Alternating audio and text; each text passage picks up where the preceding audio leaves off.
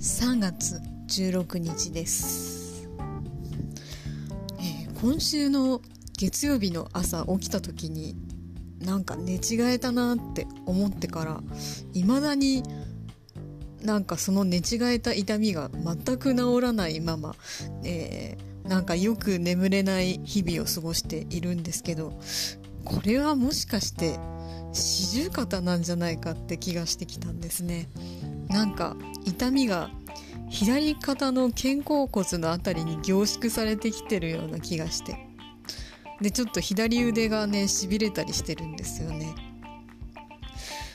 で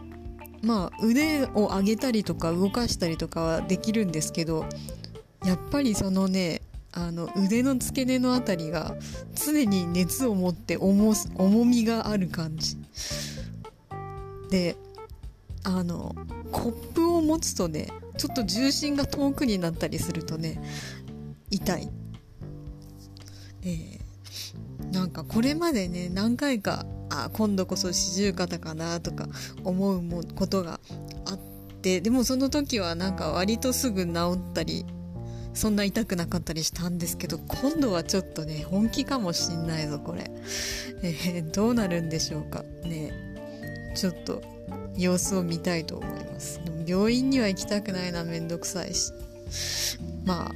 うん生活に支障が出ないことを願うばかりですわ。